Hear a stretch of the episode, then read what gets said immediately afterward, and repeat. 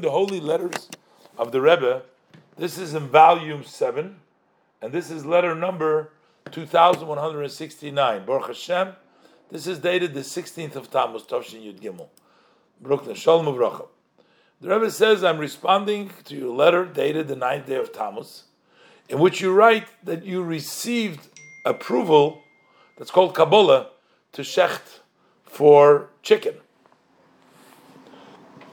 There is a separate Kabbalah, there's a separate acceptance. If you want to become a shoichet for large, for animals, that you need a seva. This person tells the Rebbe that he re- received the uh, approval. It's called Kabbalah. That's the certification for shechting birds. And the Rebbe says, for sure, you also have hoidah. There is a uh, one is that you know the practical aspect, you know how to shecht, and the other one is you know the laws that pertain to the shechting. So there's two parts. One is called the hidah, that's knowing the halachas, and uh, the second part is Kabbalah, that you know how to do the actual uh, shechting, the physical part of it. And you're asking, the question is, should you, the person asking the Rebbe, should he take a job and become a shoichet? That's what he's asking. So the Rebbe says that's proper. And the Rebbe says it would be fitting that you should find ways how to also become proficient, that you can also shecht gasos, meaning the animals, not just birds.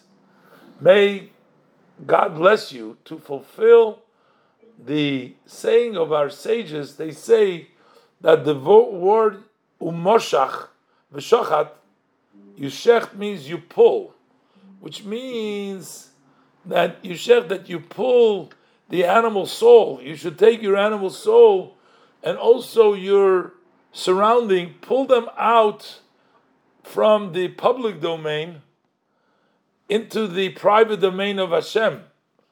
So when you do uh, shechita, that allows for the meat and the food to become part of your flesh, then you become, before you can eat and the food turns into your blood and to your body, it needs to go through this process of drawing it away from the negativity, from the pluralism, from but and to bring it in to domain of Hashem. And then it becomes proper for a human being, Adam. Adam he's called because he is sort of compared to Hashem in his spiritual level. And the Rebbe says, uh, he asked the Rebbe another question whether he should start putting on that extra tefillin, the Rabbeinu Tam tefillin. And the Rebbe says, if you're careful to using the mikvah tevilas Ezra, and you have also set times to learn Chassidus, so the Rebbe says you shall start to put on without a vow the tefillin of Rabbeinu Tam and the Rebbe concludes with a bracha. Not, it almost seems, laniach tefillin Rabbeinu Tam bebracha. No. On the Rabbeinu Tam, you don't make a bracha.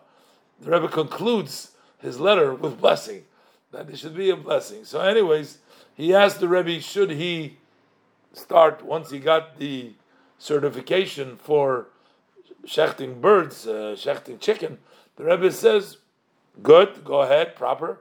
But why don't you complete and start learning how to shecht as well the large animals, the animals? And the Rebbe says the idea of a shechita is that you pull out the, in the spiritual level, you put out the your own animal soul from the plural domain and you bring it into Hashem, make it fitting for the consumption for the human who is a Damal